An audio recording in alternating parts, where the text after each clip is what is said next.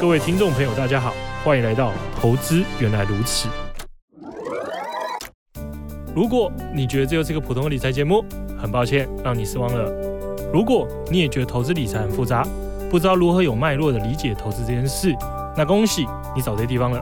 我们每周结合国内外重要时事与投资理财观念，让你从生活中掌握世界的经济脉动，创造最适合自己的投资方式。你将会发现，投资原来是这么简单的一回事。好，欢迎收听《投资原来如此》，我是曹妮妮，我是罗小小。那我们今天要来聊一下，就是之前在前几集有跟大家提过，就是李专会推销的商品，然后三部曲，今天是我们的第二第二个，就是在讲直投债。那我们要先讲一下，来先解释一下债券是什么啊？好，那债券的话就很好理解，就有点像是。一个人跟你借钱，嗯，然后他约定好说他会还给你多少钱，也不是不是不是跟你说约定好像，应该说他跟你约定好，还用什么方式、什么频率还给你多少利息，嗯，然后同时也约定好什么时候会最后把欠你的钱一口气还给你，然后先会先约定好那个金额，对，所以他其实你可以理解是听起来是不是有点像是。就很像是定存嘛，嗯、很我我不是说它它没有风险像定存，我说它的概念就有点像是这种存款商品，每个月给你，对我就是你可预期你可以拿到最多的钱是多少，嗯，像是今天以台积电为例好，台积电跟你借钱嘛，嗯、台积电跟你说我我今天跟你借一百万，那跟你借一百万，他跟你约定好说这一百万我五年后到期的时候还给你一百万，嗯，那这五年的里面呢，他可能跟你说我每半年给你两万块，嗯。那每半年两万嘛，一年就四万嘛啊，因为我是借他一百万嘛啊，所以我的那个我的那个利率就是四 percent 嘛，嗯，所以很简单嘛，嗯，每半年给你两万，然后一路给给给给到第五年，第五年到期的时候把一百万还给你，嗯，啊，债券大致而言就是这样的结构，嗯，所以你一开始就可以知道说，所以我一开始就可以算出来我的报酬大概是多少，对，债券的好处就是你是可预期的。你可预期你的最好报酬是什么？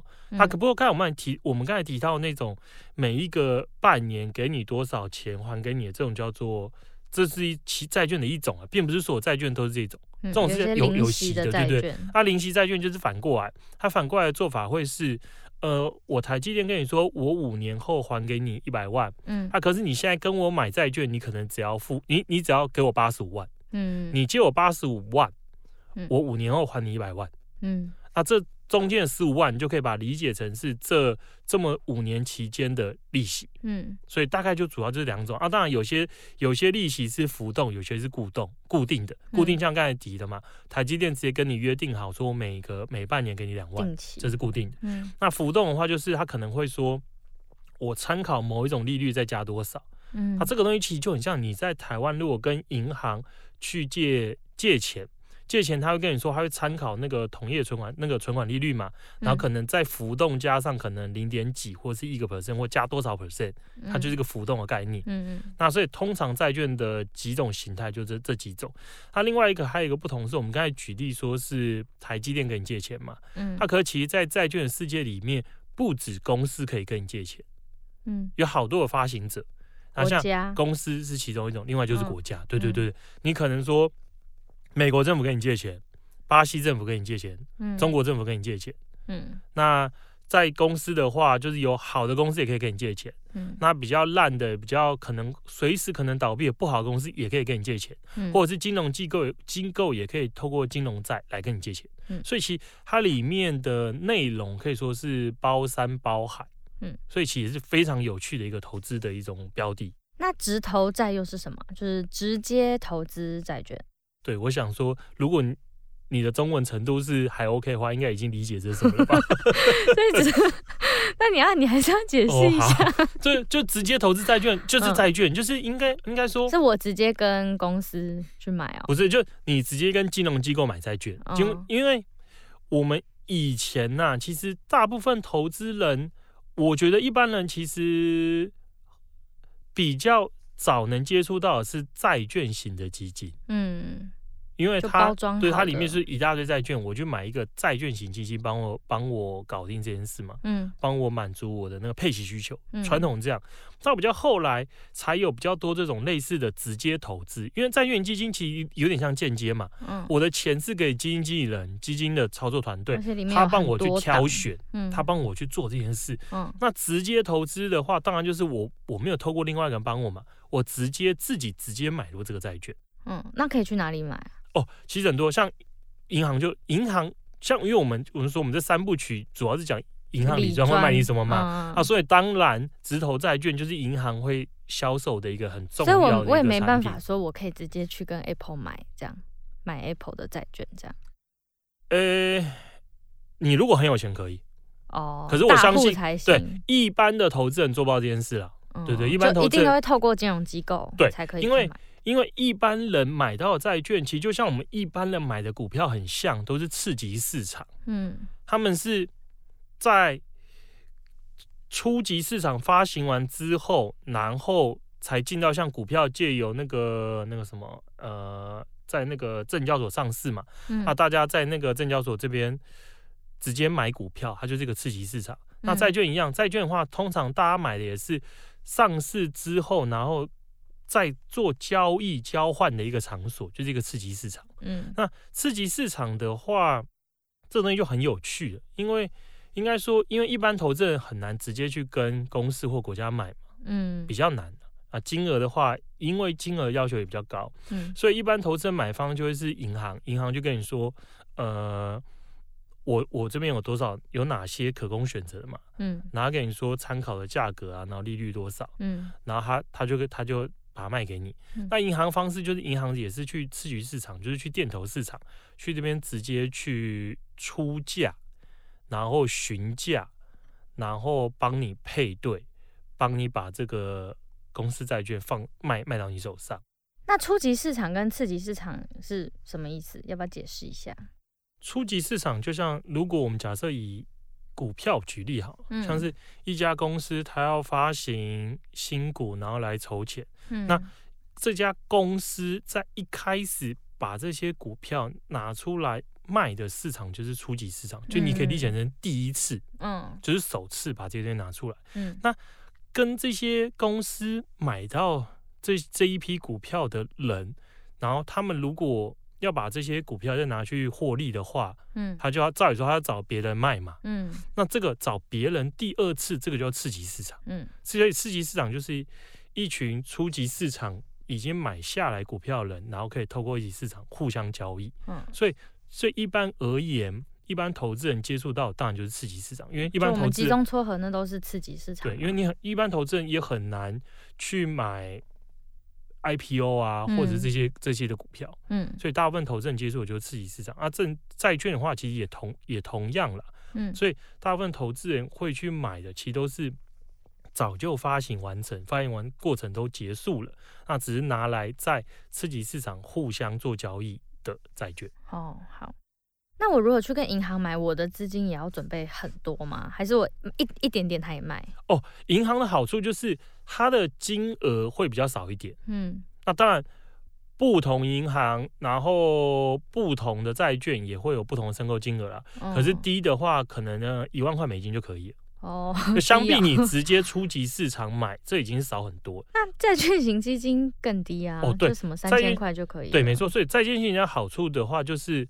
它的申购金额比你直接买直投债还要来得低。哦，对。那我那我买直投债，就银行卖的直投债是有很多种吗？还是就我要我想要买哪间公司，我跟他讲就有？还是其实量也没有到很多，可以选择的标的？呃，其实基本上这个部分就要提到有个叫法规限制。嗯，因为投资人可以分成两种，一种叫专业投资人，嗯，一个叫非专业投资人。大部分都非专业投资人啦，因为专业投资人就是你要有三千万的财力证明，嗯，啊，所以如果你没有的话，你就是非专业投资人。那政府说，因为你是非专业投资人，所以他会基于保护你的角度，所以你不能买低评级的债券，嗯，呃，如果没记错，应该你只能买 A minus 以或是以上的债券。哦，那这类公司就是超级安全的嘛。嗯、所以其实这就回答一个问题：你并不是说你想要买哪一家公司都能买，嗯、你只能买 A minus 以上的，它才能卖给你。嗯、除非你去弄了一个。专业投资人的三千万的财力证明，嗯，证明之后你就变成什么都能买。我只要证明我有三千万就。财力证明啊，对对对。哦，不是，那张证明不是你手写，是要有金 要有金融机构开给你证明你有这笔钱的。嗯，那那银行卖直投债的话，他们可以赚什么啊？哦，直投债其实我觉得要拆两个角度来讲，一个是他可以赚什么，另一个是为什么他要卖这商品。嗯，我们先讲第二个好，为什么他卖这商品？因为台湾的投资人大家都知道嘛。喜欢什么？爱配息。嗯，那爱配息的话，传统的配息商品是什么？是债券型基金为主，或是平衡型基金，嗯、这是传统的一个很热门的商品嘛。嗯，那为什么这几年银行不卖这些理论上来讲很好卖热门商品，要转卖直投债？嗯、就是因为这些很热门商品，他们在基金交易平台申购手续费是零的。哦，银行更没办法跟他竞争啊。嗯，他要怎么跟你竞争？对，他他。像你在聚合买基金买是零嘛？嗯，啊，银行还要跟你收一点五趴，那就算打五折都还要零点七五，所以它很难用手续费优势来竞争嘛。因为其实，在银行来讲，你的手你的债券基金是一点五 percent 嘛，通常可以拿到五折，就是零点七五 percent。嗯，那你要拿到三折以下，就是非常非常难。嗯，你的金额可能要很多，那你的那个签成要上千到很高等级。嗯，那你看嘛，就算拿到三折，也是零，也是零点四五 percent，那还不如跟基金对对，所以所以他所以他所以他没有竞争优势，嗯，所以他们就三不转路转，嗯，路不转人转，我就不卖这个商品嘛，我卖一样可以符合投资人配息需求的直投债，嗯，因为直投债我们刚才跟他解释嘛，他其实理解起来很容易理解啊，嗯，他就跟他就跟债券基金很像嘛，他跟你约定好了频率多久给你一次息。那也跟你说好了，一次给你多少？那又有一个到期的期限，到期期限到期，我钱就拿回来。因为他可以给你看说，你看这都是国际上赫赫有名的大公司嘛，所以不会倒闭嘛，嗯所以你的风险极低嘛，他可能暗示你说根本不会有风险嘛，嗯所以你就会觉得哦好，这是一个很好的配息替代，而且就是相较于一个抽象的的高收益债券或者是某某某某债券基金，我跟你说苹果的公司债。你更能理解，嗯，因为你觉得这这就是一家公司，反而更清楚在买什么。而且而且他就说，哦，我认识这家公司啊，我对这家公司信有信心，嗯，所以我就觉得，哦，这很安全。嗯，所以对银行来讲，这就是一个他们为什么会切换这个销售这个商品的原因。嗯，那再另外讲的是，那这类商品的成本呢？嗯，这类商品其实主要有三，主要有三个费用啊，嗯，一个是申购手续费，嗯，然后另外是信托管理费，那另外是通路服务费。就是那都是金融机构啊，都是银行拿走，不是吗？对，嗯，那然后分成三样，但其实都是没有，可是因为因为内容不太一样啦。嗯、因为申购手续费是什么？申购手续费是你跟我买东西，申购这个东西所要的费用嘛。嗯，那他那。那另外两个费用是什么？另外我们刚才提到的是信托管理费。信托管理费是因为它的机制走的是信托管理机制，嗯、所以要帮你额外收这笔费用。嗯、所以我帮你管这笔钱嘛，我用信托方式保护你这笔钱，所以要收这个零一点零点二 percent。那通路服务费就是因为我们我们银我不是说我们我说银行啦，它有很多销售通路要养很多人，要养这些人，嗯、所以你要帮忙负担这些成本。算是理专的抽成吗？不能这么说，不能这么说。那是它是这个通路销售通路收到的钱哦啊，当然你也可以说啊，这个银行把这份钱拿来，最后还是变成底专的奖金，嗯、这一点也不是错的。嗯、啊，可是它就整个是销售通路拿走啊，这样加起来有比一点五趴高吗？我跟你讲，这就来了，这是厉害地方了，因为它理论上来讲，它会让你觉得说。通路服务费还有信托管理费是是没有很重要，说一年只有一点点嘛，零点二跟零点五嘛，不痛不痒。而且而且我并不是你买的时候跟你收的嘛，所以你就觉得说它并不是一个我申购当下要付出的，你就觉得这不是一个费用，正常会这样理解。嗯，然后再就是申购手续费，申购手续费的话是很大部分的很多的银行排高是一点五 percent 嘛，那当然这也可以再打折，那只是还有一个隐藏的费用没有被揭露出来。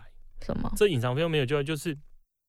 一般的债券型基金，它其实一天只会有一个净值，嗯，然后一天就一个净值，哎，它也没有什么买卖价嘛，嗯，所以没有什么买卖价价差，嗯，可是债券不一样，债券像我们刚才提的，它是在次级市场交易，它概念其实它就有点像是股票，嗯，它是会有买卖价价差的，嗯，你的买卖价会不同嘛，所以买卖价差越大，你可以理解成这有点就像是你要额外付出的手续费。可是不是到期日到了，我就可以拿回这笔钱吗？哦，我跟你讲，这这又不一样，是我们刚才提到是，呃、欸。一个债券的那个票面金额假设一百块嘛，对不对？然后银行说，银行的正确的做法会是，你跟他说你想要买苹果公司的债券，他就去电投市场帮你帮你搜寻最便宜最便宜的出价多少。嗯。那假设说他找到了，哦，有人愿意九十块卖给你。嗯。还会在这九十块上面再加一点钱再卖给你啊。嗯。他可能成本是九十嘛，我卖你九十五块。哦。你会不会知道？你不会知道。嗯。因为因为在债券市场的那个一般的投资人，我觉得更难去。找到个别债券的交易价格哦，比对一般投资人也比较难，因为股票比较简单，因为股票股票就是一个苹果就是一个一个苹果股价嘛，我随时可以打开来看看看它的价格变化嘛。嗯、债券不一样，债券它可能有发行有非常多不同时候到期的流通在外面，每个每个流通在外面债券价格都不一样，嗯，所以对投资人来讲就是很复杂。所以如果很复杂，那资讯取得有落差，资讯。资讯不并不是完全流通的情况之下，哦，那我当然就可以从中赚取额外利润嘛。嗯，所以所以为什么他卖给你的价格中间又额外再收了一笔？那这一笔，我是觉得你理解起来其实也很像申购手续费啊，就是我们要付出的成本。对啊，就是就是投资要付出的成本嘛。嗯，所以他的这一笔钱，再加上我们刚才提到的申购手续费，这两个都是其实都是你在买的当下申购发生的时候就要付出去的钱。哦，对，而且很多人很难知道这笔钱被收多少，嗯，而且你也搞不清楚啊，你也没办法查。对啊，对啊，对啊，因为他一定给你看嘛，哦，我现在用九十五块卖给你啊，他就跟你说，嗯、哦，九十五块，那持有到到期回一百块，然后用这个九十五块跟你说，那你的那利率大概是多少？嗯，你觉得你就会觉得好像是蛮好的，嗯、可你不知道说，其实搞不好你用别的方式可以买到可能九十二块或者九十块，可是也合理啦，因为他们也要赚钱啊。可是问题来就是。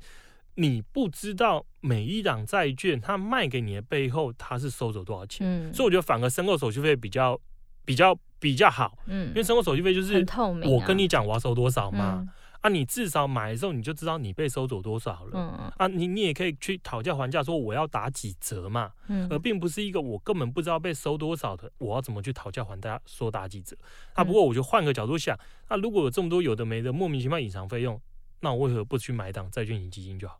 嗯，债券基金连生活手续费都没。嗯，那当然有人会说，可是他每年要给基金公司管理费嘛？对，因为他帮你挑债券，帮你选债券，所以他要他要收钱。可是加起来有成本。因为我们刚才提，刚才我们提到的是，你如果买直投债，你有通路服务费，你还有信托信托保管费，嗯、这两个就零点七了嘛。嗯，那债券型基金它的管理费本来就比股票型基金来的少。嗯，那加上我们刚才提到你那个前置的那个申购的费用跟隐藏费用算下来，如果除一除，平均下来，其实我并不觉得会比买债券型基金便宜到哪里去。而且还有另外一个很大的不同点是，我们刚才提到的是，你透过金融机构去买直投债，他去帮你去市场询价嘛。嗯，那在市场询价的时候，谁去询价就差很多了。什么意思？因为像是你如果在台湾买债券基金，通常通常台湾人都买那几家很热门的嘛。嗯。那那几家很热门债券基金手上的债券基金规模都超级大嘛。嗯。所以他们在市场议价能力就比你强。哦。就像你去买菜好了嘛。嗯。我们买菜的价格一定不会有盘商便宜嘛。嗯，一啊，他一口气买一大堆啊，嗯，所以他一定可以取得比你好的价格。嗯。那所以换个角度想，那我为何不透过债券型基金？帮我用更便宜的价格买到好的债券呢？嗯，对啊，而且这样风险应该也更小吧？因为债券型基金里面就是有包含你想要的，或者是各式各样的。对，因为债券基金好处就是包山包海嘛。嗯，你喜欢很安全的，你就买投资级债券基金。嗯，然后你喜欢更安全的公债，你就买政府公债基金。选择一，那你想要你想要复合，你想要什么都有，你就把。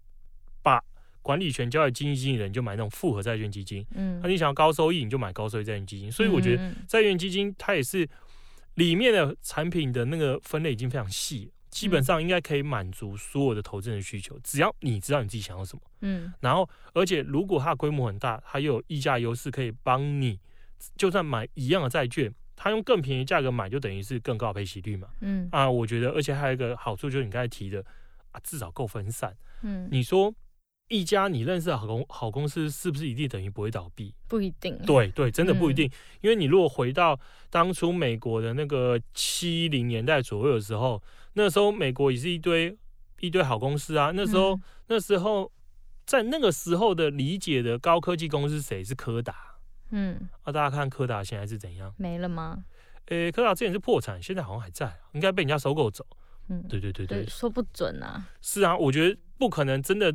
没有公司可以永远存续啊，很难很难，真的非常难。你如果去看一下这一百多年来标普五百的组成公司的变化，你就知道了，很少公司真的可以长期存续存续着。就算他当时有多好的定价权，有多深的护城河，这都很难呐。啊，如果这样的话，为什么我要单押一档赌在公司在？嗯，啊，为何不？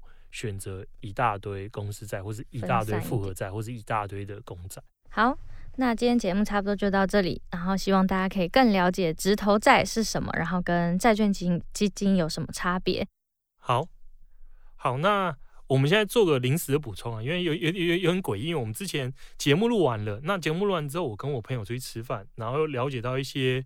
银行目前有趣的秘辛，所以我们把它当做 真的要公开了。补充在最后，反正是银行，而不是我 啊。当然，我朋友的名字跟银行是哪间银行不能不能公开，公开他就没工作。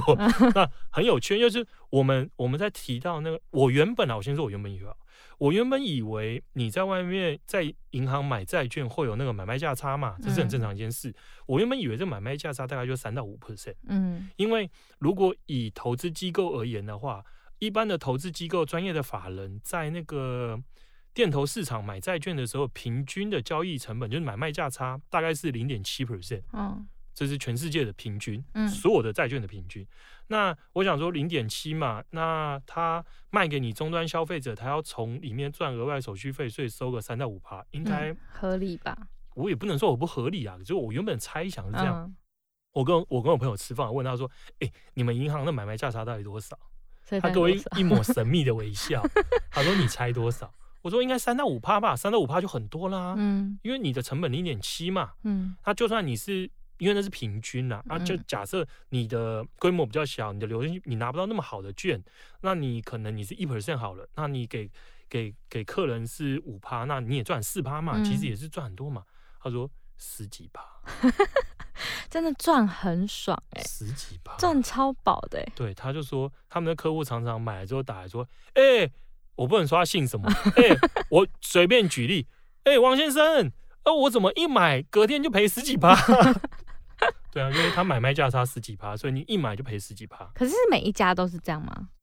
因为他是跟我说他们家的状况、嗯、啊，可是我觉得理论上来讲，金融机构不应该有太大差异吧。嗯，没有道理。A 银行可以赚十几趴，B 银行只赚一趴吧？可他们有透有透明吗？他们的资讯买卖价差看不到啊。对啊，所以他可能也不知道别投资人看不到，对，说不定会有比十几趴还多的。我我是不信的，反正他是跟我说他们银行是这样，然后说因为他们卖都是那个二十几年、三十年到期的，嗯，所以其实到期时间都拉得非常非常非常久。嗯，好，那我们 还有吗？我还没讲完啊！好，你还要挖什么？哦，然后讲完这个之后，他又跟我说，他说以前有个更厉害。他说很久之前呢、啊，他们别的金融机构那时候曾经卖过那个，你知道零息债券吗？嗯，零息债券就是我现在卖给你可能八十块，然后到期期间不给利息，然后到期的时候还你一百块嘛。嗯嗯。那他说曾经卖过那个南非币计价的零息债券，然后三十年到期。啊，那那个时候买，现在应该都是赔到一屁股啊。那个包，那个那个手收也是很高了。嗯，因为像刚才提的，我们刚才提到的，刚才那种债券，那个三十年到期十几趴、十几趴价差的海外债，他说手收，因为价格是折扣很多嘛，手收可能是十趴，所以其实都非常惊人。所以银行真的赚很多哎。所以大家要买债券的时候，我个人是真的建议啦。嗯，你看嘛。专业的投资机构，专业的机构可以拿到只有零点七，你自己去拿个十几趴啊？你为什么不找专业的人就要帮你买？嗯，他才零点七，你要十几趴？嗯，对啊。好，那我们的补充就到这里。好，刚才讲的秘密，那那个知道自己是谁银行不要来告我，因为我没有指名道姓。谢谢。那在节目的最后，就要来提醒大家，现在到聚亨买基金开户，输入限定代码 FUNDDA 就会送红利点数。那想要得到相关资讯，都可以加入我们的 Facebook 社团，叫“投资原来如此”。那也要到我们的聚亨买基金官方 Facebook、Line、Instagram 去按赞。那详细资资讯都在 Podcast 的资讯栏，大家可以直接点进去看。那今天节目就到这里，谢谢大家收听，我们下集见，拜拜，拜拜。巨亨买基金，买好基金，随时都行。本节目由巨亨证券投资顾问股份有限公司提供，一一零金管投顾新字第零零八号。